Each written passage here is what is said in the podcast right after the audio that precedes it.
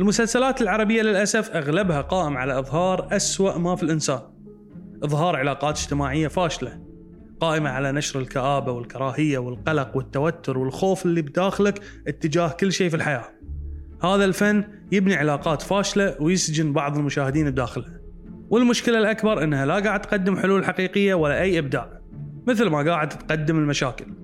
أغلب المسلسلات صارت تطرح نفس الفكرة العقيمة وهي التعبير عن الواقع المريض اللي صاير إن الفن عندنا ما يعرف الإبداع وتقديم أشياء تخرق الواقع الاجتماعي الحالي ولا قادرين ننتج أفكار إيجابية صالحة للحياة الآدمية الطبيعية مو المريضة لهذا نظل نعيد نفس السياق الميت من إنتاج كمية من القلق والتوتر والكآبة ونشر الكراهية بين أفراد الشعب وكل البشرية لو قدرنا نوصل لهم.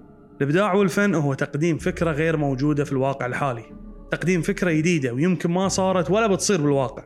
عشان نسد فجوة أو نحل مشكلة واقعية، أو عشان نبين جانب جيد ومفيد وإيجابي ما شافوه الناس اللي عايشين واقع سيء.